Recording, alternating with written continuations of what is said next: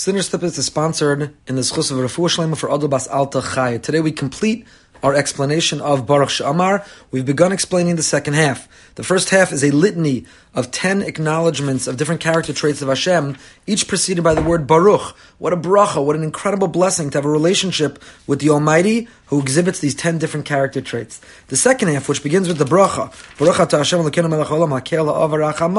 is really the the bracha. That's where it really begins at the Aruch HaShulchan. So much so, if a person needed to interrupt, they could. We last explained that Hashem is both Hakel and Av HaRachaman.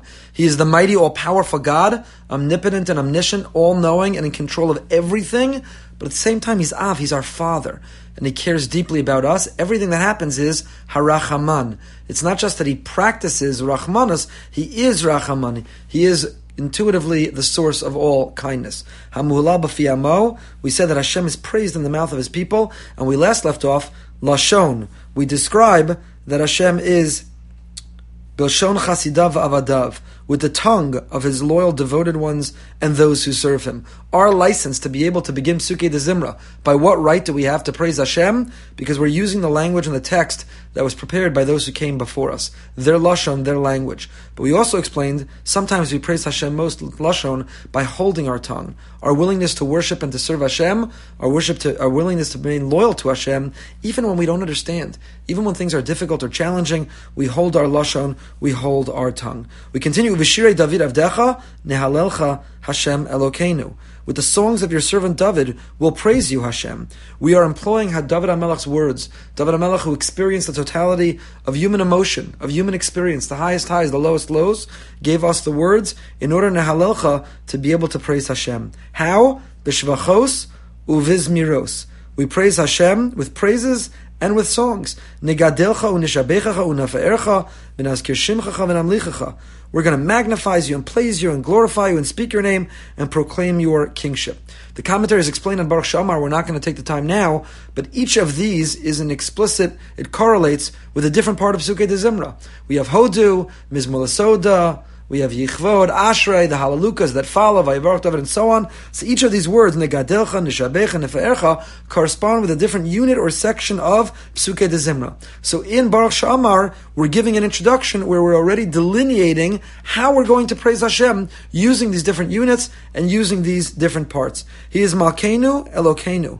He is our King, and He is our God. Yachid, Chei Ulamim. He is singular. He is the one and only. Chei ha'olamim, he's the life of the whole universe. That word olamim is in the plural. It doesn't say ha'olam, the one, the world that is ne'elam, which is hidden. But it says olamim in the plural. The Mishnah Berurah explains the two worlds correspond with this world and the world to come. Hashem lives both upstairs and he has dir b'tachtonim. He also is found down here. He's in olam hazeh and olam haba, this world and the world to come. He is yachid. He is all there is. He is singular. He is the source of all, both in this world and the next, Yachid, singular, and Cheha Ulamim. Sometimes we praise somebody and they have similarities to others. So we highlight their praise, we highlight their their worthiness, but they share it with others. Hashem is Yachid. As we embark on this effort to praise Hashem, we're trying to position Him as so different than we, and therefore worthy of our turning to Him for help, for gratitude, and for praise. Melech Meshubachim Fuara De'at Shemo HaGadol, the King whose great name is praised and glorified forever, and we conclude Baruch Sha'amar with the bracha. Baruch to Hashem, Melech, he's the King, Muhulal, he is praised how? Batishbachos, with songs of praise. How is Hashem praised? Batishbachos. What alternative is there? Is there another way to praise Hashem other than Tishbachos, other than with praise? The Vilna Gra explains that sometimes we praise someone who's very worthy by saying the only thing he can't do, the only thing she's not capable of, and we're trying to praise someone by saying the only thing they can't do. But with the Ribbon Shalom, with the Almighty, there's nothing he can't do. He can do everything. And therefore, we don't say the only thing he can't do. We praise him only in the positive, not the negative. He's Melech, he's the king whose Mullah is praised most, most but Tishbachos. You know, in the Beis Hamikdash, when the karbanos were offered, they were accompanied by the Leviim who would sing. Our davening, which is modeled after the sacrifices of the karbanos, also is said with song. B'shirei David Avdecha, with the songs of your loyal servant David. And so we conclude Baruch Sha'amar, and with that we launch the actual Pesukei D'Zimra. This is an introduction that puts us in the right mindset and gets us set in the right direction of employing David HaMelech's words. It's what gives us license to praise Hashem.